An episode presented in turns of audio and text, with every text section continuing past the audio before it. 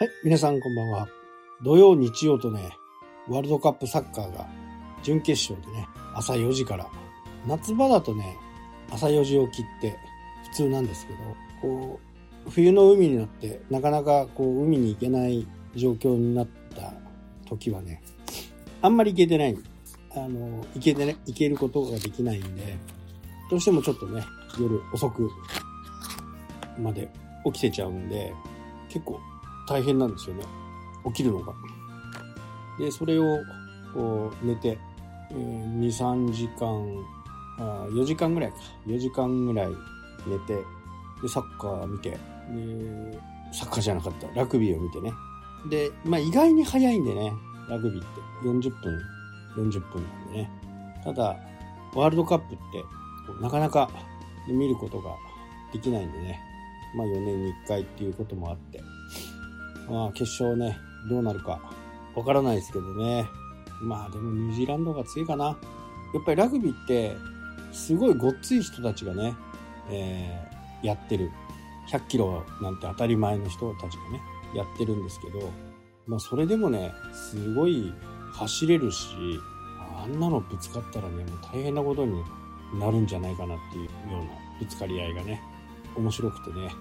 ラグビーを見るんですけど、まあちょっと、ニュージーランドから来年っていうか今シーズンからね、あのトヨタラグビーチームの方に入ってくるんですよね。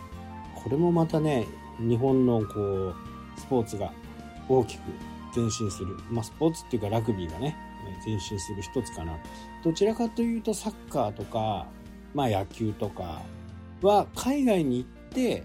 まあ強くなっていくというね、えー、形。ね、日本代表、サッカーなんかは日本代表はほぼほぼ海外組ですからね。ラグビーの場合はちょっと変わってて、日本に来てくれるんですよ。トップチームからもね。それが、こう、国内のラグビーの技術の向上とかね、考え方の向上とか、まあ、ど、どんなものでもそうですけど、こう、活性化？まあ会社の中もね、あのー、仕事の中も、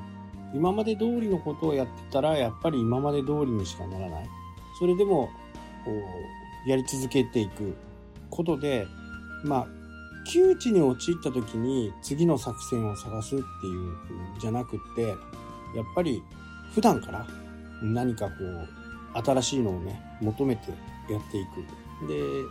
そういった場合に、この間ね、YouTube ライブとかでもね、ちょっと話したんですけど、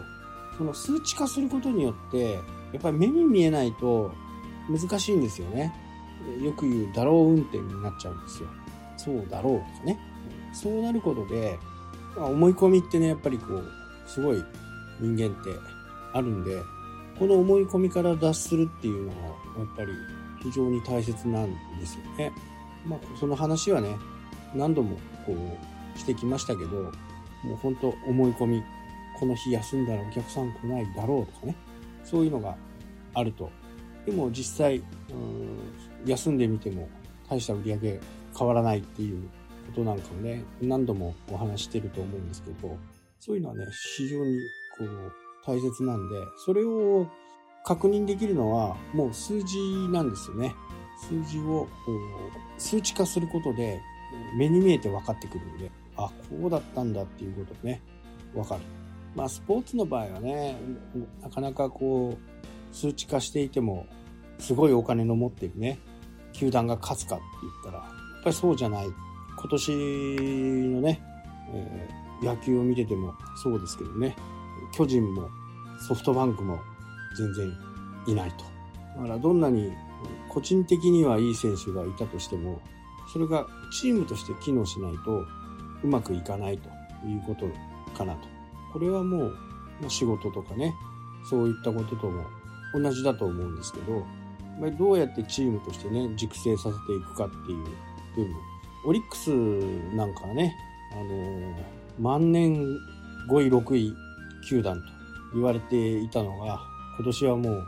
3年連続ですよ。3年連続。まあ、まだ終わってませんけどね、あのー、日本シリーズにほぼほぼ行くと思います。で、阪神とやって、僕の予想は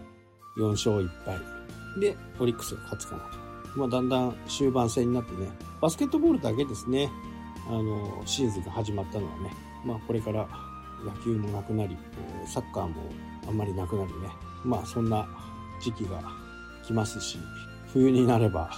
船は出せませんし、非常にこう寂しい季節にはなっていく。まあ、それでも何かね、違う楽しみを求めてね、やっていかなきゃならないので、仕事とは別にね、まあ、来年に向けて、えー、何かこうやっていくとか、いうふうなことも必要かなとは思って、まあ、遊漁船とかね、そういうものを、まあ、自分の持っているものをどうやってこう、お金にできるところ、お金にした方がいいと、自分の技術、アイディア、経験、そういったものをね、仕事にプラスアルファで加えていきたいなというふうに思っています。はい、というわけでね、今日はこの辺で終わりになります。それではまた。したっけ？